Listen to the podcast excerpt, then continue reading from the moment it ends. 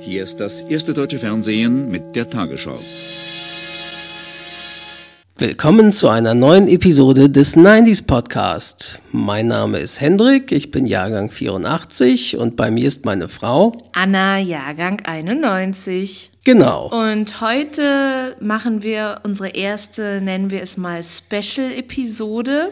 Chronik der 90er Jahre. Genau, und wir beginnen mit einem Chronologisch, Jahr, logischerweise. chronologisch, mit einem Jahr, in dem ich noch gar nicht geboren war, nämlich 1990. Genau. Kurzer Hinweis zur Einsortierung. Diese Episode wird nicht Episode 8 heißen, sondern weil Apple ja ähm, ab iOS 11 für Podcaster zur Verfügung stellt, dass man Episoden nach Staffeln sortieren kann, dachte ich mir, dass es vielleicht ganz sinnvoll ist, dass man die Chronik-Episoden, die wir so in unregelmäßigen Abständen dann machen, äh, einzeln einsortieren kann.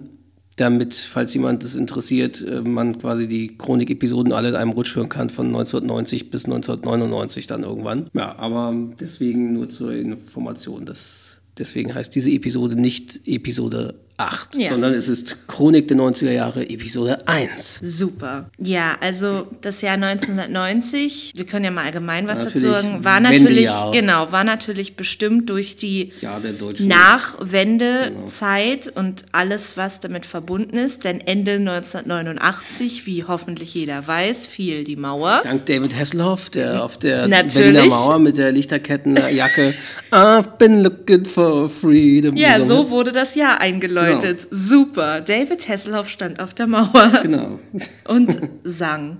Wichtige historische Ereignisse. Ja, jedenfalls, das war nun mal ein riesiges Ereignis und das Jahr 1990 wurde durch die Nachwehen dieses Ereignisses bestimmt. Ja, und auch überhaupt äh, wurde da die richtige politische Einheit und alles ja sowieso erst vorangetrieben und erst ermöglicht Ende des Jahres 1990. Genau. Fangen wir mal an mit logischerweise Januar 1990. Äh, da war es so, dass äh, in der DDR, äh, es galt tatsächlich auch noch als DDR.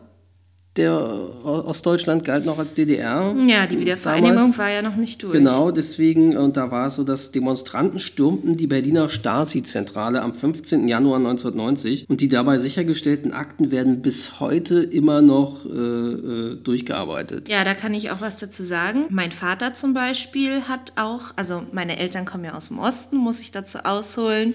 Euch im Osten, Ne? wir hatten ja nicht. Ne, ich bin zwar nach der Wende geboren, aber in Ostberlin. Mein Vater hat auch seine Stasi-Akten beantragt und das hat wohl auch Jahre gedauert, bis er die dann endlich mal zur Einsicht bekommen hat. Also das scheint immer noch, scheinen da so viele ungesichtete Akten in diesem ganzen Wust zu sein, dass die echt noch zu tun haben, das aufzuarbeiten. Ganz wichtiges historisches Ereignis äh, für die internationale Weltöffentlichkeit fand am 31. Januar 1990 statt. Und zwar in Moskau wurde das erste russische McDonalds-Restaurant eröffnet. Super! Yeah, Kapitalismus endlich auch im Osten. Die Amerikaner und McDonalds können endlich auch in der Sowjetunion Geld scheffeln. Ja, Fast Food for everyone. Genau. Am 11. Februar 1990 ähm, markierte die bedingungslose Freilassung Nelson Mandelas den Anfang vom Ende der Apartheid. Apartheid ist so ein Begriff, den wir auch in der Schule ein paar Mal durchgekaut haben. Sagt ihr das auch was? Ja, ich weiß, was das ist. Ich muss aber sagen, dass ich das selbst durch Internetrecherche oder was auch immer mal gelernt habe, weil das haben wir in der Schule zum Beispiel überhaupt nicht Na behandelt. gut, okay, wir hatten das vielleicht im Geschichte-Leistungskurs, das weiß ich nicht mehr so richtig. Ja, aber wahrscheinlich hattet ihr das, weil du Ja. ja ein paar Jährchen auch vor mir zur Schule gegangen bist, war das in deiner Zeit auch noch, eher aktueller. Ja, aber vielleicht hatten wir es sogar am Erdkundeunterricht, kann ich mir auch vorstellen. Das Jedenfalls Apartheid ist halt diese geschichtliche Periode der staatlich festgelegten und organisierten sogenannten Rassentrennung in Südafrika. Und Sie war vor allem durch die autoritäre, selbst erklärte Der weißen, europäischstämmigen Bevölkerungsgruppe über allen anderen gekennzeichnet.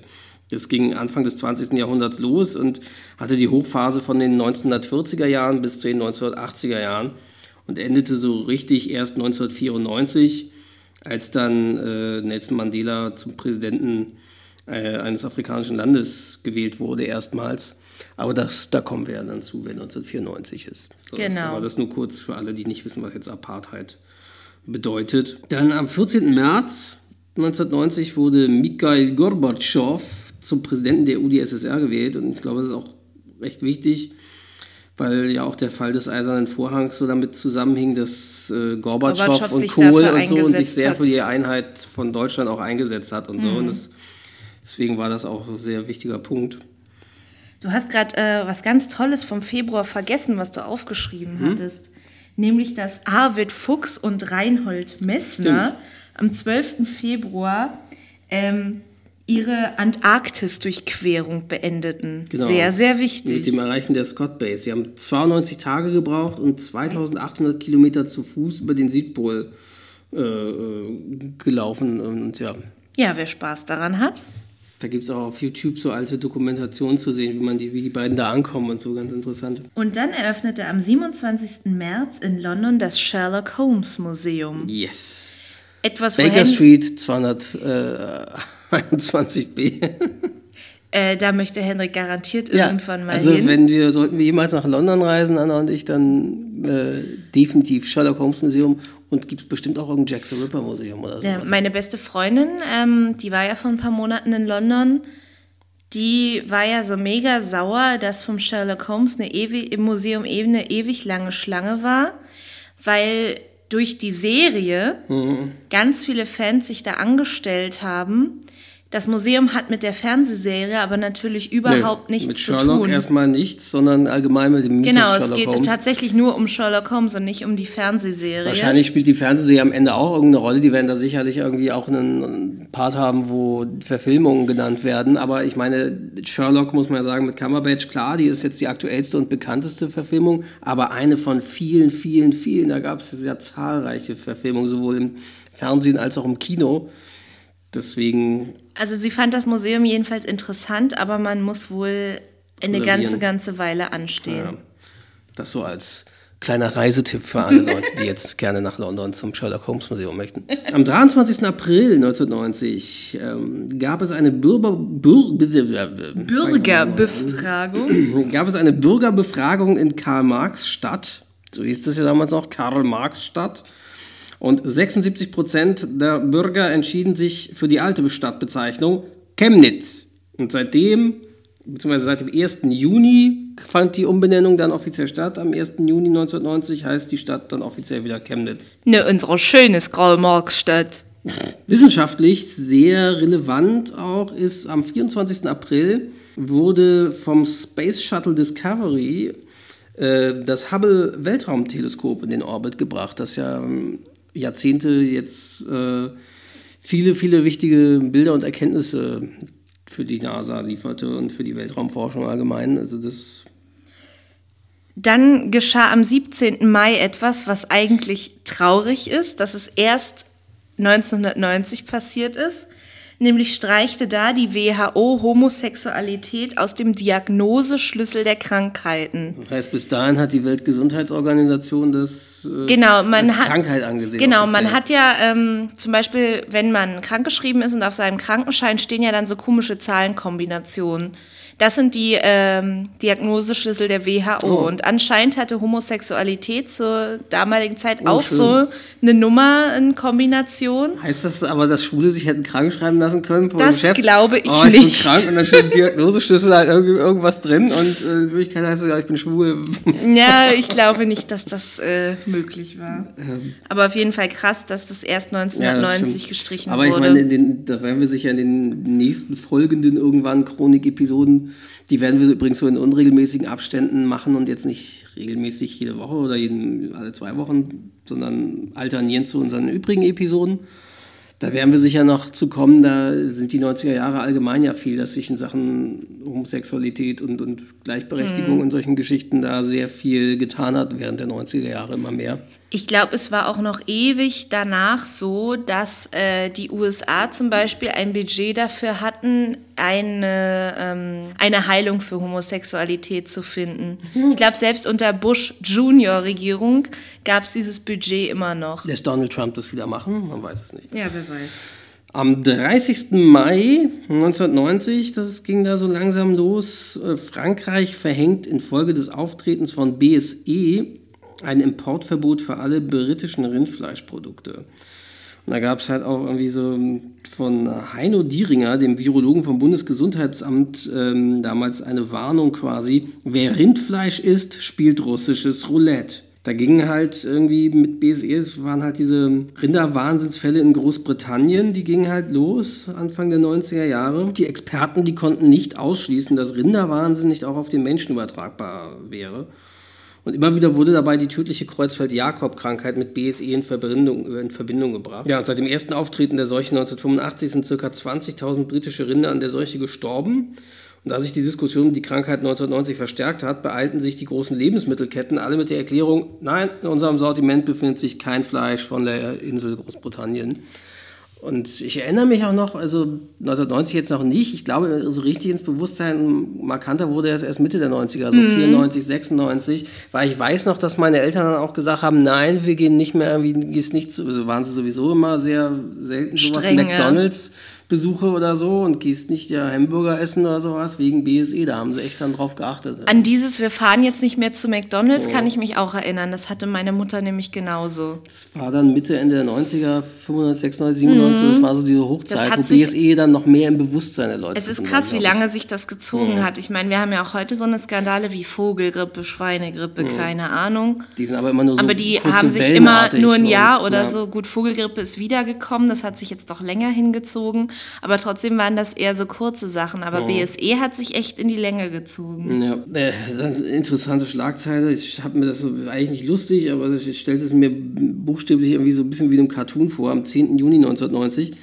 British Airways Flug 5, äh, 5390 verliert ein Kopf Cockpitfenster, durch welches der Kapitän des Flugzeuges herausgesaugt wird. Nur durch die Hilfe der Crew konnte er nicht vollständig aus dem Flugzeug fallen. Ja, da stellt man sich echt vor, wie, wie so der Kapitän so, ja genau, so, so hängt der, aus der Scheibe raushängt und fünf Leute ziehen an ihm und versuchen ihn da wieder reinzuholen. Also man stellt es sich skurril vor, aber wahrscheinlich war das völlig schockierend dann in ja. dem Moment. Das muss ja extrem gewesen sein. So. Dann am 13. Juni ein weiterer Ausläufer der Wende, begann der endgültige Abriss der Berliner Mauer. Mhm. Also eigentlich war 1990 damit ja auch so ein, generell so ein deutsches Jahr und, und für den Ost-West-Konflikt und so sehr weitreichend und alles spielte sich irgendwie in Deutschland ab, hat man mhm. das Gefühl, sehr viel der politischen Umwälzung begann dort. Dann am 19. Juni ähm, wurde etwas beschlossen, was wir vielleicht nicht mehr lange genießen werden, mhm. nämlich das Schengener Abkommen. Ja. Wer nicht weiß, was das ist, das Schengener Abkommen ist ein Abkommen, naja, zwischen EU-Staaten. Von damals, den Benelux-Staaten vor allen Dingen damals. Also damals war es noch Bundesrepublik Deutschland und Frankreich. Genau, heute ist es ein Abkommen zwischen den meisten EU-Ländern. Ja, die dienten zur, insbesondere zur Abschaffung der stationären Grenzkontrollen an den Binnengrenzen der teilnehmenden Staaten. Genau, es dient halt dazu, dass man schnell von einem EU-Land ins andere kommt, ohne stundenlang an der Grenze anzustehen. Ja, und wenn man heute dann die Folgen sieht, äh, Terroristen wie äh, Anis Amri und andere, die dann äh, durch den freizügigen Personenverkehr einfach vom einen Land ins nächste hüpfen können und die Behörden kommen da so gar nicht hinterher, weil sie sich nicht so vernetzen können oder sich nicht so vernetzt haben innerhalb der EU.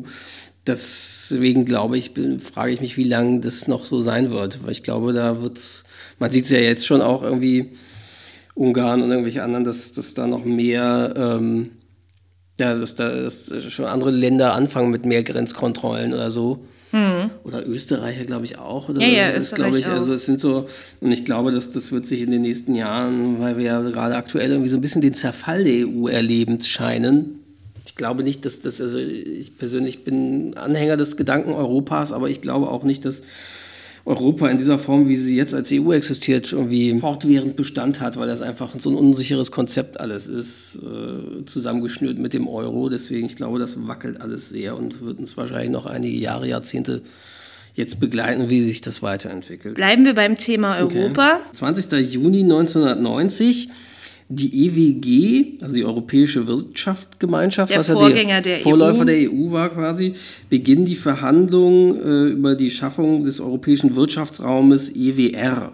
Und ja, letztlich ging es dann alles irgendwann in der EU auf. Um Freihandelsabkommen und genau, solche Sachen und, wahrscheinlich. Letztlich ist es auch um die Einheitswährung, die dann ja beschlossen wurde. Und eigentlich ist das, ja, meiner Meinung nach auch bis heute das, der, das Fehlkonstrukt Da, da haben auch Ökonomen Anfang der 90er Jahre, gab es so Artikel von 92, auch extrem vorgewarnt, eben, dass man, wenn man eine wirtschaftliche Einheit mit dem Euro mit einer Gemeinschaftswährung schafft, aber gleichzeitig immer noch unterschiedliche Steuer- und Sozialsysteme in den einzelnen Ländern hat, dann führt das zu einer Abwärtsspirale und zu Konkurrenzdruck, der sich und damit politischen Unruhen. Und das sehen wir eigentlich auch jetzt schon langsam, wie sich das breit macht, dass der Euro dazu führt, dass der Zusammenhalt in der EU, der so sicher eigentlich schien erst Ende der 90er, dass der jetzt so auseinanderdriftet. Ja. Dann am 1. Juli finde ich ja sehr kurios, ja. das kann ich mir überhaupt nicht vorstellen.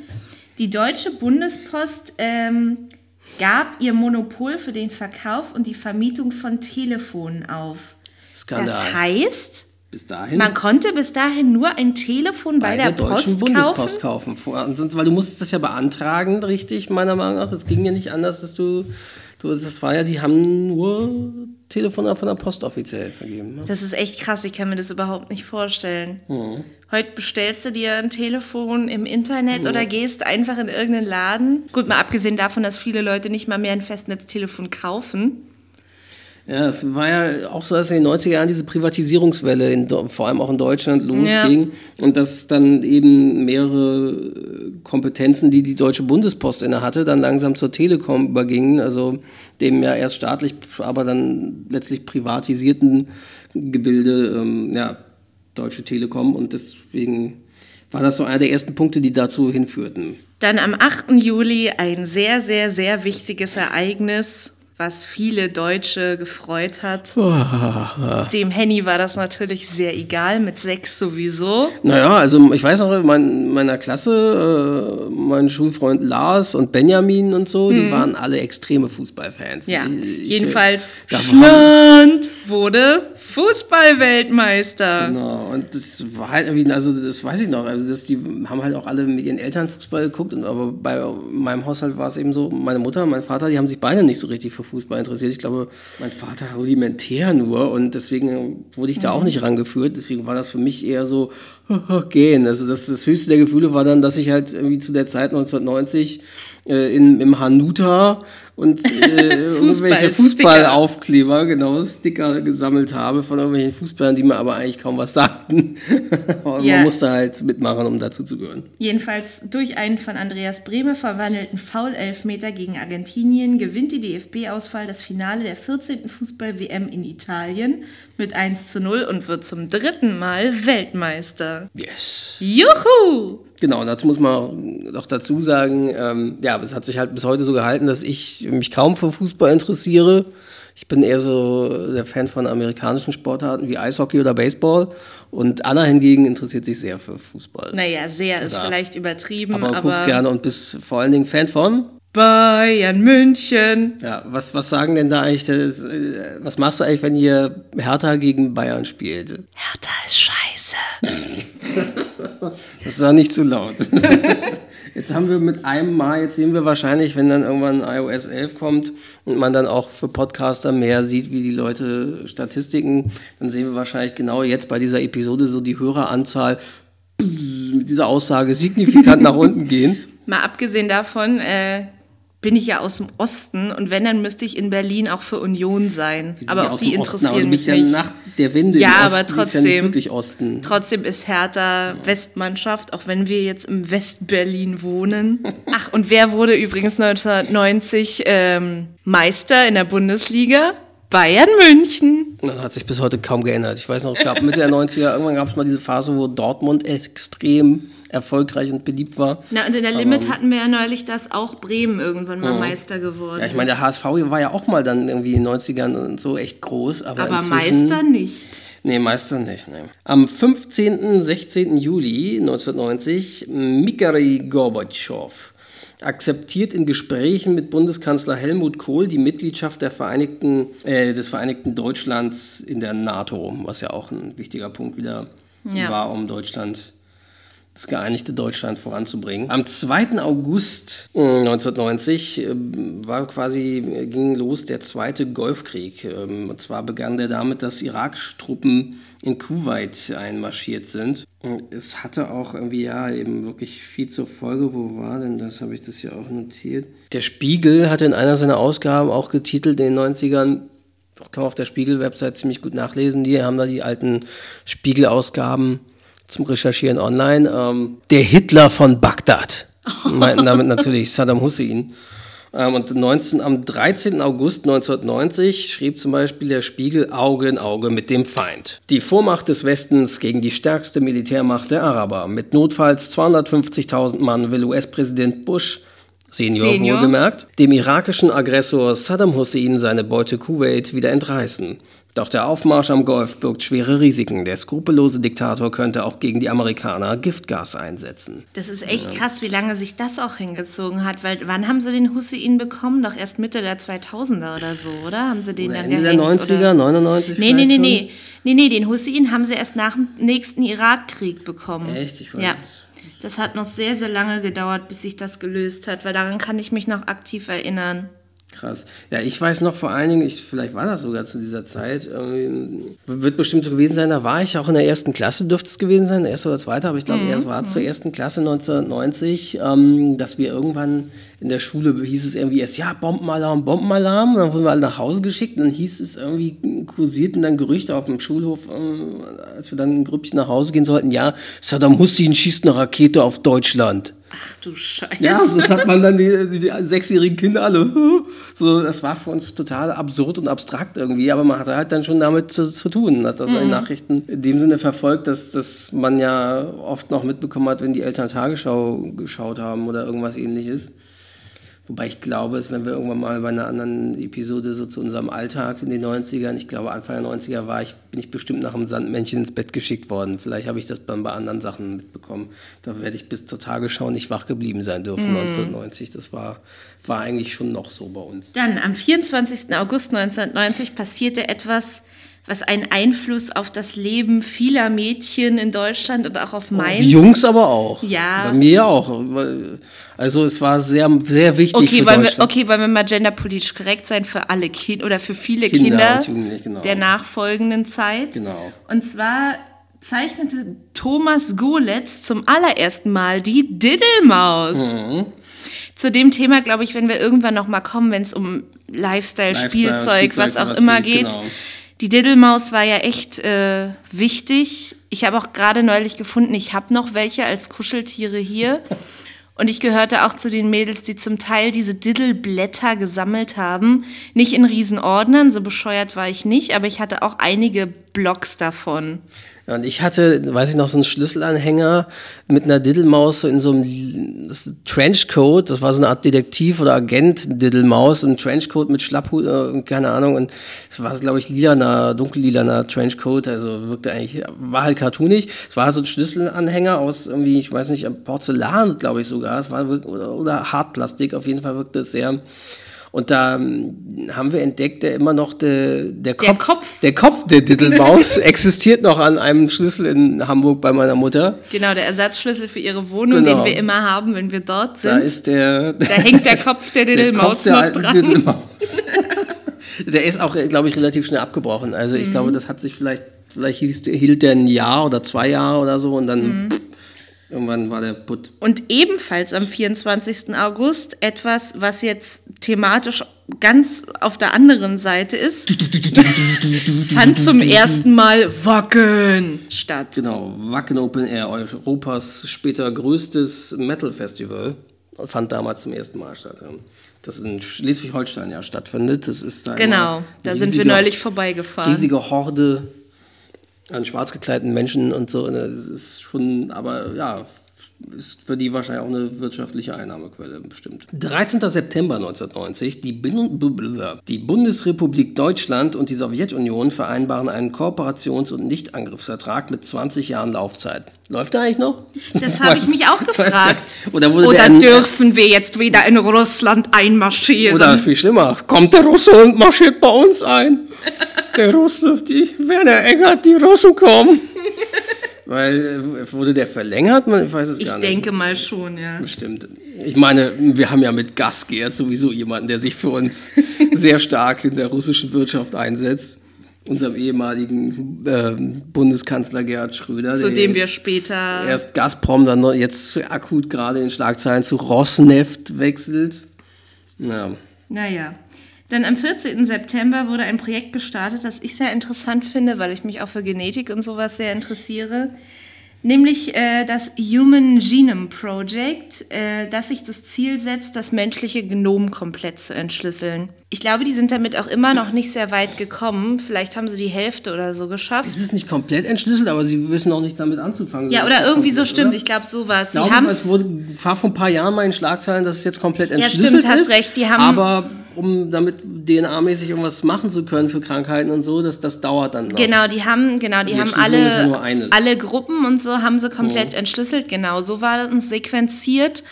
Ähm, aber sie wissen halt noch nicht, welche Gruppen welches Gene ja. bedeuten oder was man damit machen kann. Also sie kommen da in Sachen Krebs und Alzheimer und HIV inzwischen wohl immer mehr den Sachen auf der Spur und, und gerade bei Tiergeschichten, Tierversuchen mhm. so. Aber das wahrscheinlich wird das noch gut und gerne einige Jahrzehnte dauern, bis wir da signifikante Fortschritte haben, glaube ich. Garantiert, weil das ist ja genau das Schwierige. Falls wir aber Hörer haben, die uns eines Besseren belehren können, falls das nicht stimmt, was wir gerade sagen, hier die Fakten dann oder so, das, dann gerne äh, gibt uns Feedback. Wir wollen uns ja äh, gerne eines Besseren belehren lassen auch. Weil wir genau, weil wir recherchieren zwar für diese Folgen, aber Sachen, manche Sachen hauen wir einfach so raus mit gefährlichem Halbwissen. Genau, die überfliegen wir dann in der Wikipedia oder irgendwo und äh, steigen nicht komplett in die Recherche ein, weil wir, sonst hätten wir, würden wir wirklich ewig für die Recherche brauchen. Das haben wir, weil es ja momentan einfach nur ein Hobbyprojekt ist, das Podcasting, haben wir nicht die Möglichkeiten, da tiefer einzusteigen. Sonst hätten wir, wir könnten uns eine Assistentin beschäftigen, die nur für uns nochmal die Fakten absichert und recherchiert immer von allen Episoden. Ja, so im Oktober wird es jetzt wieder spannend in Sachen Nachwende. Genau, da habe ich auch dann gleich noch einen Ausschnitt aus der Tagesschau dazu, und zwar am 1. Oktober 1990. Die Außenminister der vier Siegermächte des Zweiten Weltkriegs erklären in New York City Deutschland zum souveränen Staat. Das heißt, ähm, man hing dann nicht mehr an der Nabelschnur. Genau. Obwohl, nein, Deutschland was ist ja, ja eine GmbH. Ich sagen, was ja, was ja Xavier Naidu und einige seiner Leute äh, sicherlich anzweifeln würden, die ganzen dass wir nicht souverän sind. Ähm, aber wir hören jetzt mal kurz äh, in den Ausschnitt von der Tagesschau dazu. Hier ist das erste deutsche Fernsehen mit der Tagesschau. In New York haben die vier Siegermächte und die zwei deutschen Staaten die Erklärung zur Aussetzung der vier Mächte Rechte und Verantwortlichkeiten unterzeichnet. Das Dokument war am 12. September in Moskau endgültig gebilligt worden. Seit einer Viertelstunde sind die Voraussetzungen geschaffen, dass morgen Nacht ein souveränes, vereintes Deutschland entstehen kann. Die sogenannten 2 plus 4 Verträge sind zwar unterzeichnet, sie treten aber erst in Kraft, wenn sie von den nationalen Parlamenten ratifiziert worden sind. Im Vorgriff auf diese Ratifizierung haben heute die Vereinigten Staaten, Frankreich, Großbritannien und die Sowjetunion die alliierten Vorbehaltsrechte außer Kraft gesetzt und damit das vereinte Deutschland in die Souveränität entlassen. Ab morgen Nacht sind wir 45 Jahre nach Kriegsende wieder für unser eigenes Schicksal verantwortlich. Damit erlischt die Existenz der völkerrechtlichen Zwitterwesen Bundesrepublik und Deutsche Demokratische Republik. Die Nachkriegszeit ist endgültig vorüber. Vorläufig wird die Aussetzung der alliierten Vorbehaltsrechte in der politischen Praxis kaum spürbar werden. Langfristig können sich hier tiefgreifende politische Veränderungen ergeben. So verlieren zum Beispiel die alliierten Truppen in Deutschland ihr Recht, dort stationiert zu sein. Zukünftig könnte ihre Präsenz abhängig werden vom politischen Willen einer Bundesregierung. Der Verteidigungsminister kann nun souverän darüber entscheiden, welches Kontingent an Tiefflügen alliierte Piloten absolvieren dürfen. Die deutsche Außenpolitik wird an Gewicht gewinnen müssen. Sie wird komplizierter und folgenreicher. Ja. ja, und dann am 3. Oktober kommen wir nun zum wichtigsten deutschen Feiertag, dun, dun, dun, den wir auch in weniger, in weniger als einem Monat wieder erleben werden. Ach, Brückentag, ja. aber nee, kriege ich wahrscheinlich. Mit dem Beitritt der Gebiete der DDR samt Ostberlins zum Geltungsbereich des Grundgesetzes für die Bundesrepublik Deutschland wird die Wiedervereinigung der beiden deutschen Staaten vollzogen. Damit enden die Reste der alliierten Vorbehaltsrechte bezüglich Gesamtdeutschlands und Berlin als Folge des Zweiten Weltkriegs. Deutschland wird vollends souverän. Erstmals ist der 3. Oktober als Tag der deutschen Einheit auch gesamtdeutscher Nationalfeiertag. Yes! Und dann hören wir auch noch mal ganz kurz da rein, was die Tagesschau dazu zu sagen hatte am 3. Oktober 1990. Guten Abend, meine Damen und Herren. Die Deutschen leben wieder in einem souveränen, freien und geeinten Land. 45 Jahre nach dem Zweiten Weltkrieg endete in der vergangenen Nacht die deutsche Teilung. Die DDR und die Bundesrepublik vereinigten sich zu einem Staat. Die Einheit wurde in Berlin und anderen Städten mit bewegenden Zeremonien und fröhlichen Volksfesten gefeiert. In die Freude mischte sich aber auch Nachdenklichkeit. Aus dem Ausland kamen Glückwünsche von zahlreichen Staats- und Regierungschefs. In den ausländischen Zeitungen war neben Zustimmung zur deutschen Einheit auch Skepsis spürbar über die künftige Rolle Deutschlands in Europa und der Welt. Ja, ähm, so war das. Am 12. Oktober, also kurze Zeit später, wurde Wolfgang Schäuble, der damals deutscher Bundesinnenminister war, nee, wie hieß er? Bundesminister des Inneren offiziell. Heute unser. Heute ist unser äh, Finanzminister. Finanzminister, genau. Der auf der schwarzen Null sitzt und dazu führt, dass die Infrastruktur, Bildung und alles in Deutschland verkommt. ja, wir wollen jetzt hier nicht wieder zu politisch werden. Ja, ist Lieber ja aber Hendrik. So. Ist ja so. Jedenfalls wird er dort bei einem Schussattentat schwer verletzt. Da habe ich auch noch einen kurzen Ausschnitt aus der Tagesschau. Hier ist das erste deutsche Fernsehen mit der Tagesschau. Ein offenbar geistesverwirrter Mann hatte Schäuble gestern Abend auf einer Wahlveranstaltung im badischen Oppenau niedergeschossen. Ein dritter Schuss traf einen Sicherheitsbeamten, der sich vor den Minister geworfen hatte. Er ist nicht lebensgefährlich verletzt. Der Attentäter ist sofort überwältigt worden. Ein psychiatrisches Gutachten soll seine Zurechnungsfähigkeit prüfen. Naja, er hat es ja gut überstanden.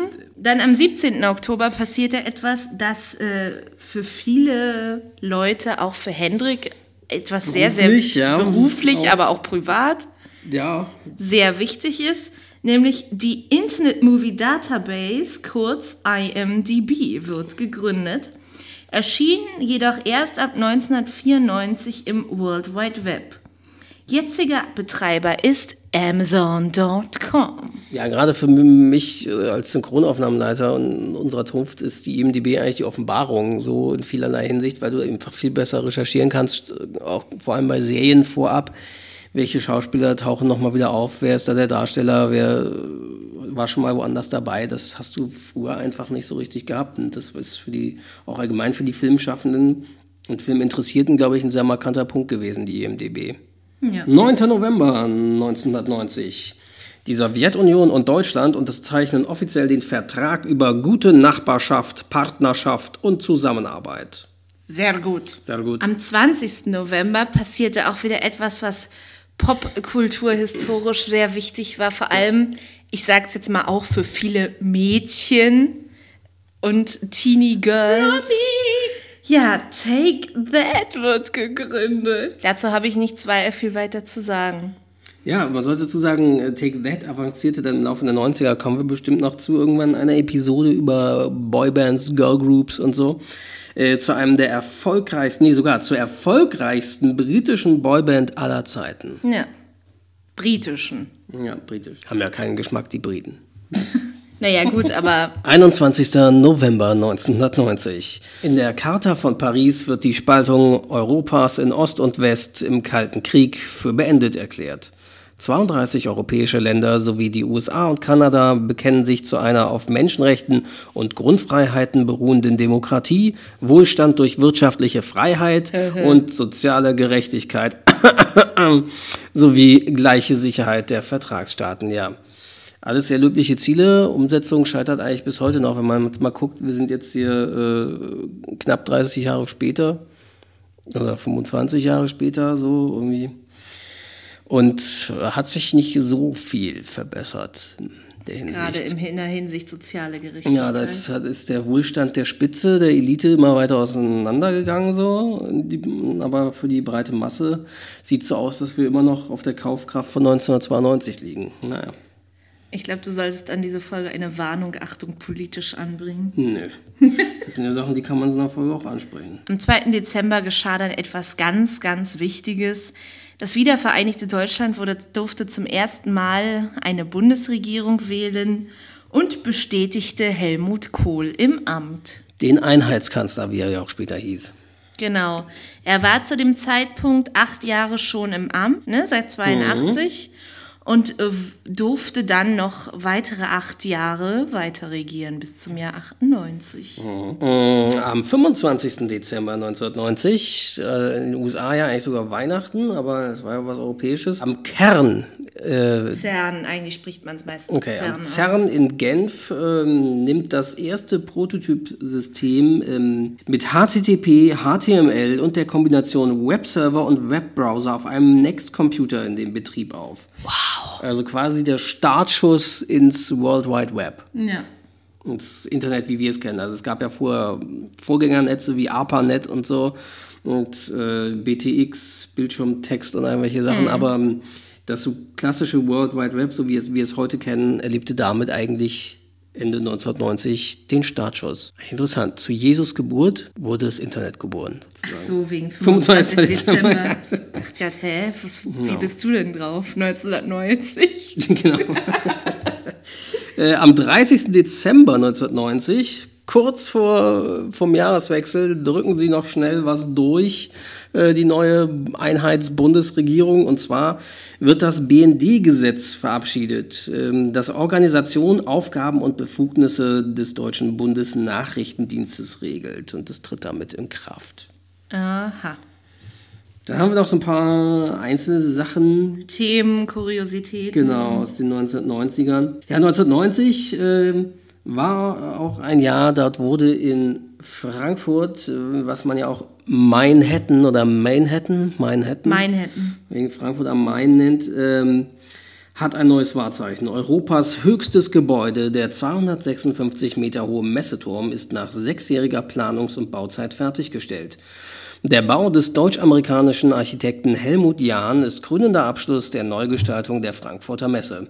Für den aus Nürnberg stammenden, in Chicago heimisch gewordenen Architektenstar ist der Messeturm der große Auftrag in seiner einstigen Heimat. Ja, bis heute ist ja eigentlich Frankfurt auch eigentlich so dass die einzige Stadt Deutschlands mit einer richtigen Skyline geblieben, was meiner Meinung nach aber nicht auf Dauer so sein wird, weil wenn man sieht, Mietpreise explodieren und alles, äh, Deutschland wird auch sich äh, davon verabschieden müssen, dass man nicht in die Höhe baut. Und ich glaube, da wird sich in den nächsten Jahrzehnten noch einiges ändern, wenn man andere Städte ansieht, das, weil es ist gar nicht anders möglich, die ganze Bevölkerung sonst aufzunehmen. Das wird so sein, dass Deutschland bestimmt auch weiter in die Höhe bauen muss, auch andere Städte außer Frankfurt. Das werden wir mal sehen, wie sich das in den nächsten Jahrzehnten entwickelt. Ja, ich habe jetzt noch äh, ein paar Sachen zum Thema Familie und Bildung. Und zwar das erste Notstand an den Unis. Bildungskatastrophe und Bildungsnotstand. An Schlagwörtern zur Beschreibung der Hochschullandschaft mangelt es Anfang der 90er Jahre nicht, als im Westen die Statistik mit knapp 1,6 Millionen erstmals eine größere Zahl Studenten als Lehrlinge ausweist. 1990 studieren mehr als dreimal so viele junge Männer und Frauen als noch 1970. Selbst die immer ungünstigeren Berufsaussichten halten sie nicht davon ab, auf die Universitäten zu gehen. Ja, Ja, auch eigentlich- 27 Jahre später gleiches Problem, lauter arbeitslose Akademiker. Aber weil es einfach gesellschaftlich so erwartet wird, studieren halt fast alle, sobald sie Abi haben. Deswegen sagt man ja auch, dass in Deutschland so die, die, die Abi-Zulassungssachen oder auch überhaupt die Abi-Durchlässungssachen irgendwie viel, viel durchlässiger geworden ist und dass Leute Abi kriegen, die es eigentlich nicht verdienen, die Hochschulreife. Und dann sitzen da in der Uni ganz viele Leute, die ja selbst die Grundrechenarten nicht beherrschen oder einfachste Grammatikregeln nicht. Und äh, haben, sind, haben sich irgendwie durchs Abi gemogelt oder so. Ah, lustig, auch gleiches Problem damals wie heut, heute. Vor allem die Absolventen naturwissenschaftlicher und technischer Fächer werden in der Wirtschaft gesucht. Dieses Ja, der Problem. sogenannte Fachkräftemangel, der aber meiner Meinung nach nicht existent ist in Deutschland. Der deutsche Automobilmarkt profitiert 1990 natürlich von der Wiedervereinigung und dem Nachfrageschub in Ostdeutschland. Die haben ja vorher alle nur Trabis gefahren, ja. Wenn überhaupt. Oder Wartburgs. Meine Eltern hatten einen Wartburg. Ah, der sagt mir gar nichts. Wie sah der aus? So ähnlich wie ein Der Trabi war größer als der Trabi, aber ich glaube, es war auch so eine eckige Kiste. Ah. Ja, und diesen Nachfrageschub, der wirkt sich natürlich auch auf andere europäische und japanische Hersteller positiv aus.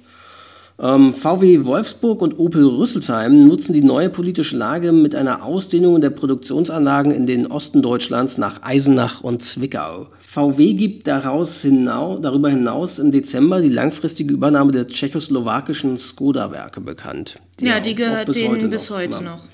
Genau. Ähm, genau, dann zum Thema Familie. Kein Platz für Kinder.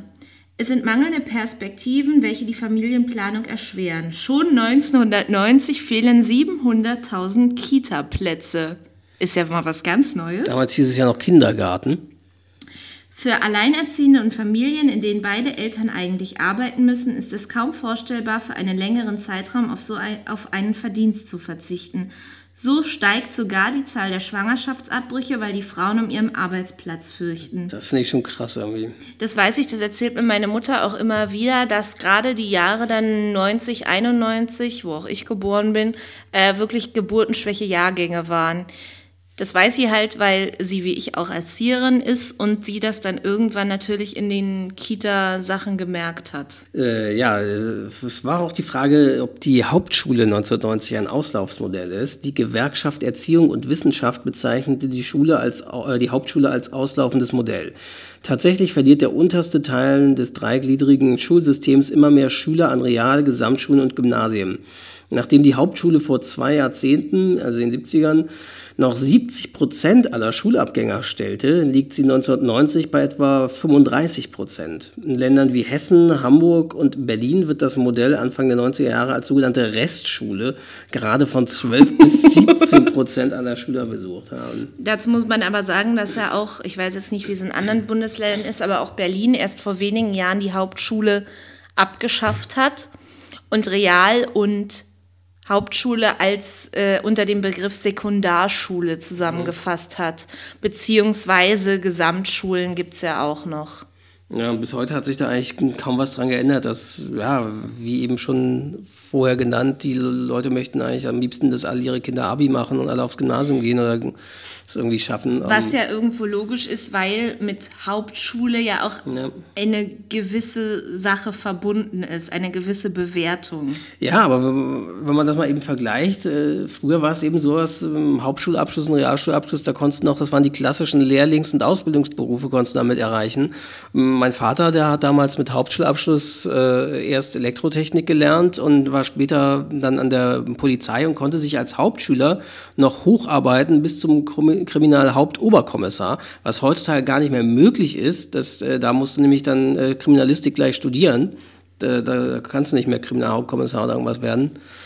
Das, äh, ja, und das, das ging damals alles noch mit der Hauptschule noch. Das war einfach eine viel solidere Bildung damals. Ja, das ist halt das Problem, dass es da so eine Verschiebung nach oben gibt, dass mhm. du selbst mit einem guten Realschulabschluss schon viele Ausbildungsberufe gar nicht mehr bekommst, weil fast ja. alle trotzdem Abitur verlangen. Und das ist wirklich ein Problem, ja. dass Leute mit auch einem guten Realschulabschluss, was ja wirklich nicht schlecht nee. ist, eventuell auch nur in prekäre Jobs kommen. Ja, weil du, weil du keine richtige Ausbildung mehr machen kannst und kaum die Plätze bekommst, weil die alle an Abiturienten gehen. Früher waren ja, war es ganz normal, dass Bankkaufmänner und äh, Sparkasse war es ja genauso, mhm. äh, dass die, oder auch generell Verkauf und Handel, dass die alle äh, Realschulabschluss hatten. Ja. Das waren alles Realschulabsolventen, das war der Selbst Klassiker. bei Aldi oder was auch immer kannst du ein duales Studium machen, wo ich das mir so denke, was soll das? Dann, ja, 1990, im Jahr der deutschen Einheit, äh, tat sich die Werbeindustrie tatsächlich noch schwer, die neuen Kunden aus Ostdeutschland entsprechend anzusprechen. Ähm, 68 Prozent der DDR-Bevölkerung empfinden die Westreklame als aufdringlich. Zum Teil sogar als lächerlich, so ergab damals eine Umfrage. Erschreckend und dreist nennt zum Beispiel die DDR-Frauenzeitschrift für dich sexistische Auswüchse der Westreklame. Aprilfrische Waschmittelreklame kommt in Ostdeutschland ebenso wenig an wie festverzinsliche Wertpapiere einer Bausparkasse. Oder äh, werden die, ja, die bundesdeutschen Alltagsbegriffe in den neuen Ländern wurden einfach noch nicht verstanden. Führend in Deutschland ist der Werbeträger Fernsehen 1990 schon und erstmals liegt 1990 mit dem Kölner Sender RTL das Privatfernsehen an erster Stelle. Und das, obwohl RTL längst noch nicht in alle westdeutschen Haushalte gelangt ist damals. Und da waren den 90ern oder Anfang der 90er so Begriffe wie ökologisch und Light besonders in. Und, und gerade Light, das gab es ja dann zu Coca-Cola Light oder auch Zigarettenmarken. Joghurt gingen alle auch zu Light über, mit mhm. irgendwelchen angeblichen Leitprodukten mit weniger Schadstoffen und so. Und äh, ja, interessanterweise das Wort des Jahres 1990, eigentlich sind es ja sogar Wörter oder eher ein Begriff, war 1990 Wortgruppe des genau, Jahres. die neuen Bundesländer. Ja, das war nun mal wichtig. Genau. Auch äh, noch eine Kuriosität. Die beliebtesten Vornamen im Jahr 1990. Mädchennamen Julia, Lisa, Sabrina, Melanie, Sarah, Vanessa, Jennifer, Jennifer. Jen Jennifer? Ja, Bei uns sind die Jennifer und Jenny. und Ja, so. ich weiß. Laura und Katharina. Junge Namen: Alexander, Jan, Marcel, Tobias, Daniel, Christian, Sebastian, Philipp und jetzt kommt ein Ausreißer. Kevin. Ja, aber woher kommt der? Der kommt, damit können wir gleich zum nächsten übergehen. Da begann die Epidemie. Nee, die, die äh, Jungnamen, interessanterweise ge- war es tatsächlich auch in meiner Klasse so, also so viele solche Namen. Du hattest, wir hatten mindestens, wir hatten in unserer Klasse mindestens drei Jans.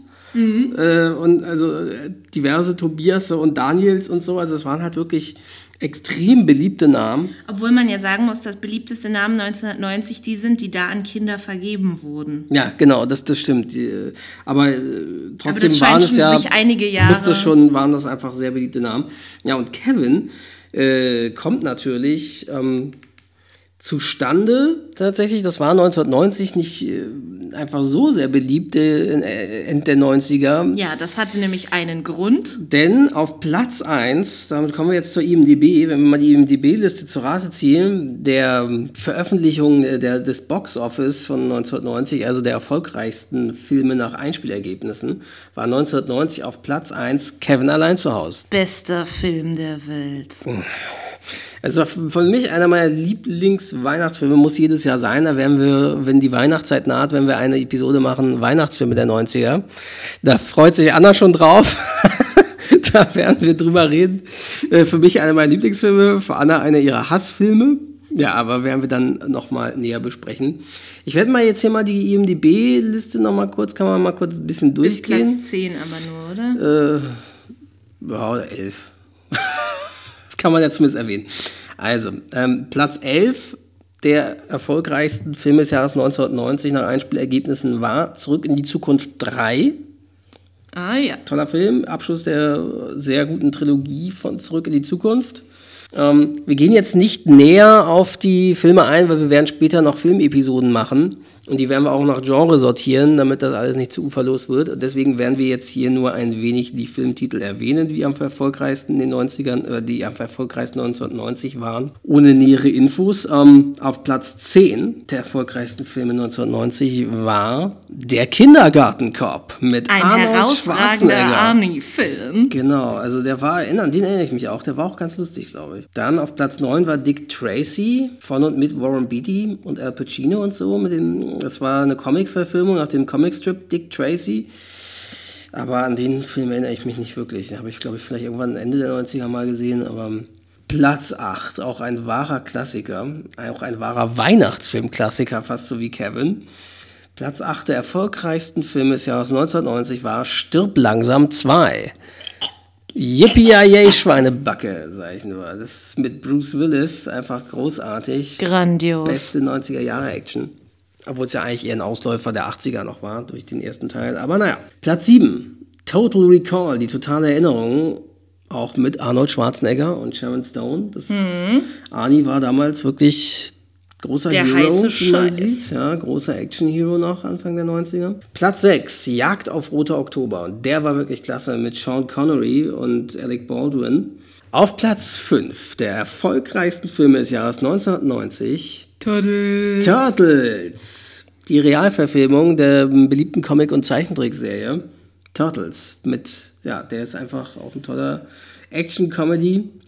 Film, den werden wir uns auch noch mal irgendwann zusammen jetzt ansehen. Freut sich Anna auch schon drauf. Der ist ja auch ganz interessant, dass der in der deutschen Fassung verniedlicht wurde durch äh, Geräusche wie Pung, Ping, Poing und so, wenn die gekämpft haben. Weil im Original äh, fehlen diese Geräusche, dadurch wirkt der ernster und düsterer, weil die Kampfszenen dadurch natürlich brutaler wirken. Und weil man, oh, das wirkt ja so brutal, wollen wir die Kinder nicht verschrecken, da haben sie halt irgendwie in der deutschen Synchronfassung diese Geräusche eingefügt, damit es lustig wirkt. Das ist so ja wie. Cartoon-Humor. So. So, dann ein Film, den wir beide noch nie gesehen haben. Ja, eigentlich Skandal, weil ich mich als Filmfan bezeichne und eigentlich sollte man ja so bestimmte Filme vielleicht mal gesehen haben. Aber ja, wir werden es auf außerdem jeden Fall ist es, ja genau, und für mich auch, nachholen. weil es ist eigentlich ein typischer Frauenfilm, sage ich jetzt Den mal werden so. wir dann demnächst mal zusammen nachholen. auch eine schöne Rom-Com der 90er. Platz 4. Pretty Woman mit Richard Gere und Julia Roberts. Ja, damit wurde ja vor allem Julia Roberts quasi über Nacht zum Star durch Mhm. diesen Film. Dann Platz 3, Der mit dem Wolf tanzt, mit Kevin Costner, sogar von Kevin Costner, der hat ja auch Regie geführt. Mhm. Ähm, das war dieser ähm, zur Westernzeit irgendwas mit Indianer und so. Ähm, ich erinnere mich, ich habe den gesehen. Ist das nicht auch so ein Schinken, der ewig lang Ja, der ist? geht, äh, der geht 181 Minuten. und ich, es gibt sogar noch eine Fassung, die ist noch länger. Also der geht, äh, und ich weiß noch, als äh, den habe ich dann irgendwie Ostern mit meinem Vater mal auf Sat 1 gesehen, glaube ich. Das, das war irgendwie circa 93 oder so, im Osterurlaub auf Amrum. Und äh, ja, ohne äh, mit Werbung ging der fünf Stunden. das, das war dann für so einen neun- bis zehnjährigen Jungen dann auch natürlich viel, viel Sitzfleisch. Zumal der Film auch nicht actionreich ist, sondern in manchen Momenten, sondern eher doch eher so ein Drama ist. Dann Platz zwei, auch wieder so ein, ich sag's jetzt mal, Frauenfilm. Und auch wieder Ausläufer eigentlich vom 80s Star. Die, ja, genau, den ich auch nie gesehen habe, obwohl ich Dirty Dancing ja hunderte Male gesehen Mhm. habe. Äh, Ghost, Nachricht von Sam mit Patrick Swayze. Und der hat damals noch heißen Demi Moore und Whoopi Goldberg. Ja, der ist, das war so, ja, wie gesagt, das war irgendwie, glaube ich, so der, der, der stirbt und dann, keine Ahnung, kommt er als Geist zurück. Patrick Swayze, Ja. aber mm, müsste ich mir auch nochmal angucken. Ja, wie gesagt, Platz 1 haben wir vorhin schon vorweggegriffen, war Kevin allein zu Hause. Home Der erfolgreichste Film des Jahres 1990, wenn man nach Einspielergebnissen geht. Mit dem sadistischsten Kind der Welt. Mm, eigentlich war Dennis dann noch schlimmer. Den haben sie dann später auch vom gleichen Kevin-Macher gemacht. Diesen Dennis-Film mit Walter Matthau, Kenne ich auch nicht. der von 94 war. Der war aber relativ unlustig. Der war nur noch brutal halt wirklich. Ähm, dann habe ich noch als Kuriosum hier zwei Schlagzeilen quasi. Schlagzeilen vom Spiegel aus den, von 1990. Und zwar einmal ähm, Anfang der 90er, da hatten sie alle Angst. Äh, und zwar titelte der Spiegel am 22. Januar 1990 Gefahr für den Wohlstand, Massenflucht in die Bundesrepublik. Mindestens 500.000 DDR-Bürger werden in diesem Jahr in die Bundesrepublik übersiedeln. Hunderttausende kommen aus den Ostblockstaaten. Wer soll die Einwanderer bezahlen? Der Kampf um Jobs und Wohnungen wird härter. Renten- und Krankenversicherungen sehen sich enormen Zusatzforderungen ausgesetzt. Ich würde sagen, 27 Jahre später äh, sieht es wieder ähnlich aus, nur auf andere Art und Weise. Interessant aber trotzdem, ja, wie man da Angst hatte vor den, ja, den Nachbardeutschen und den ganzen Ostblockleuten. So. Das war eine richtige Angst. Und dann zum 1. Oktober 1990 titelte der Spiegel dann entsprechend zur Einheit Weltmacht Deutschland? Fragezeichen. Was will das neue Deutschland sein, das 45 Jahre nach Kriegsende von Mittwoch an entsteht? Eine Großmacht oder gar eine Weltmacht? Es wird, so sehen es auch die Nachbarn, jedenfalls zur Vormacht in einer europäischen Gemeinschaft, die noch weiter wächst und ein Mittler zwischen dem Westen und der Sowjetunion. Aha. Ja. Ich glaube, und da, deswegen, da waren ja auch viele eben skeptisch. Das, ja, hatten einige auch Angst von Nachbarländern, ja, Deutschland jetzt wieder vereint, oh, oh, oh, die Deutschen mit Macht und Vereinigung, das, das kennen wir schon, das kann böse ausgehen. Wie wir gesehen haben, das war ja noch nicht so lange her, der Zweite Weltkrieg mit der Nazi-Zeit, war da mal gerade mal 40, 50 Jahre her. Ja, hast du noch Dann, was? äh, ja, ein paar äh, noch äh, Promi-Geburten des Jahres 1990. Ich wollte nachher noch was zu den Charts der 90er, also rufe ich gleich nochmal Genau, wer ist denn alles so geboren? Am 4. Januar 1990 Toni Kroos, deutscher Fußballnationalspieler und Weltmeister 2014. Sagt Hendrik schüttelt nichts. natürlich wieder den Kopf. Wer ist das? Muss ich den kennen? Ja, solltest du. Dann geboren am 13. Januar Liam Hemsworth, australischer Schauspieler, die Tribute von Panem. Der Lincoln. Ebenso geboren, ja, kennen auch ein paar Leute, deswegen erwähne ich ihn mal. 31. Januar Crow, ein deutscher Rapper. Außerdem geboren im Jahr 1990, aber ganz wichtig, Sammy Slimani, Hair Tutorial. Außerdem geboren wichtige Schauspielerinnen. Kristen Stewart, Mrs. Ich habe nur eine Emotion. Zudem auch geboren gute Schauspielerin, Dass nämlich, sie nur eine Emotion hat, ist ja aber ganz schön bisexuell. nämlich Emma Watson. Dann noch für mich wichtig geboren Chris Colfer, kennt wahrscheinlich fast keiner, hat bei Glee mitgespielt. Eine der Lieblingsserien von Anna. Wer ist denn noch geboren? David Cross, deutscher Schauspieler. Und äh, auch noch eine Schauspielerin, nämlich Jennifer Lawrence. Die heiße Jennifer Lawrence. Ein weiterer wichtiger deutscher Fußballer, André Schürle, ebenfalls Weltmeister 2014. Who the fuck? ja, und dann nochmal ein kurzer Blick auf die Charts des Jahres 1990, beziehungsweise die German Top 20. Da muss ich sagen, sind ganz viele, die mir überhaupt nichts sagen oder auch Songs, die ich überhaupt nicht mehr kenne. Ähm, deswegen begrenze ich mich da jetzt mal wirklich auf die Top 10. Platz 10 der German Top 10 20 des Jahres 1990 war 24-7 featuring Captain Hollywood mit I Can't Stand It. Kommt nicht mehr, nicht mehr bekannt vor. Platz 9 war Roxette mit It Must Have Been Love. But it's now. Ja, das kennt man. Das war, war es nicht sogar aus Pretty Woman oder irgendeinem Film? weiß ich nicht. Das war auch irgendein Filmsong. Must have been Aber was für einer. Platz 8, London Beat, I've been thinking about you. Ach, dieser I've been thinking about you. Ja, Klingt auch ja, mehr ja. wie so ein 80er-Song, glaube ich. Ganz bekannt, Guru Josh mit Infinity, der ja auch noch bis heute mehrfach geremixed und gecovert wurde mit diesem, was, Saxophon oder irgendwas? So diesem ganz like bekannten. me, Philosophy. Ist dieses Freak like me, Nee, just needs... Nee, dann ich glaub, das nicht. war eigentlich fast nur so eine Melodie, aber ich weiß es nicht. Vielleicht, keine Ahnung, vielleicht war es auch. Platz 6, Snap mit Oops Up. Aha. Sagt mir überhaupt nichts, klingelt nichts. Platz 5, UB40 mit Kingston Town. UB40 sagt mir was, aber Kingston Town mit dem Song sagt mir auch nichts. Mann, Snap war damals richtig in. Die waren auch auf Platz 4. Snap mit The Power. Sagt mir nichts. Doch, das sagt mir was, aber ich kann dir jetzt nicht sagen, wie dieser Song ging. Platz 3 war DNA featuring Suzanne Vega. Suzanne Vega sagt mir was, aber der Song hier, Tom's Diner, sagt mir nichts. Sagt mir überhaupt nichts. Platz 2, Sinead O'Connor mit Nothing Compares to, To you. You.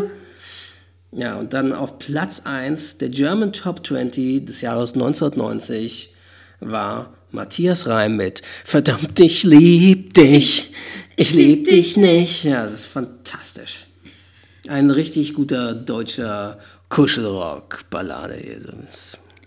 So und jetzt zum Abschluss noch ein paar Verstorbene im Jahr 1990. Das ist deine Devise. Deine Zum, gestorben zum Beispiel ist Friedrich Dürrenmatt. Der sagt, Dürrenmatt heißt er bitte. Dürrenmatt, ist Friedrich mir auch egal. Dürrenmatt. Sagt mir jetzt nur was, weil ich im Deutsch die Physiker lesen musste. Aber Dürrenmatt, also ich muss sagen, Dürrenmatt war einer meiner Lieblingsautoren, von denen ich mochte. Am liebsten habe ich da sogar ein Referat drüber gehalten in der Schule, aber ich meine, ich hatte ja auch Deutsch-Leistungskurs, äh, war Der Richter und sein Henker von Friedrich Dürrenmatt. Mhm. Der war so ein richtig guter Kriminalroman. Auch gestorben im Jahr 1990 Leonard Bernstein, er ist amerikanischer Komponist und Dirigent, hat zum Beispiel West Side Story Mhm. Ja, komponiert. Ähm, außerdem gestorben Jim Henson, der Ah ja, Erfinder, der der, Erfinder Muppets. der Muppets. Ja, das Toller Mann. ist natürlich sehr. Muppets und Sesamstraße ist ja bis heute Franchise Ja. immer noch da und für Kinder und Jugendliche immer auch beliebt. Auch gestorben Greta Garbo, schwedische Schauspielerin. Keith Haring, amerikanischer Künstler, den habe ich auch in der Ausbildung mal gelernt, weil wir hatten eine Kunstlehrerin, die total auf den stand. Der hat auch, glaube ich, irgendwie so, ich sag mal, äh, Sachen gemalt, die heute im MoMA äh, hängen würden. Also die Art So von Kunst. Contemporary Art. So. Kunst, die für mich keine Kunst ist. Aber gut. Wen ich damit verärgere, das tut mir So, leid. jetzt geht hier die Kurve wieder ein bisschen runter. irgendwelche, irgendwelche Kunsthistoriker oder Kunststudenten, die uns hören, schalten jetzt alle aus. Genau, der Rest sieht jetzt nicht sehr. Ach ja, Sammy Davis Jr. ist auch gestorben 1990. Damit haben wir unsere erste Chronik-Episode der 90er Jahre hinter uns. Äh, weiter geht's mit der, dem Jahr 1991. Aber wann Wir wir, diese Episode wann. aufnehmen, genau, wissen wir noch nicht. Wahrscheinlich, vielleicht machen wir als nächstes Mal irgendein Filmthema oder allgemein irgendwas wie Alltag oder Schule in den 90ern als Episode. Mal schauen. Ähm, ja, deswegen mal gucken, wann die Episode zum Jahr 1991 kommt. Ich hoffe, das war für euch heute wieder interessant, ähm, weil es ja mal ein bisschen etwas ernstere Episode war allgemein, weil es jetzt weil es ja auch ein paar ernste Themen ein bisschen angeschnitten wurden. politisch. Ein bisschen politisch, genau, aber vielleicht war es ja trotzdem interessant für euch zu sehen und zu hören, was im Jahr 1990 so alles passiert ist. Wir hören uns bald wieder. Genau, im 90s Podcast. Und gerne könnt ihr uns wie immer auch Feedback geben auf Twitter oder auf Facebook oder auch auf unserem Blog. Genau. Bis zum nächsten Bis Mal. zum nächsten Mal. Ciao. Ciao.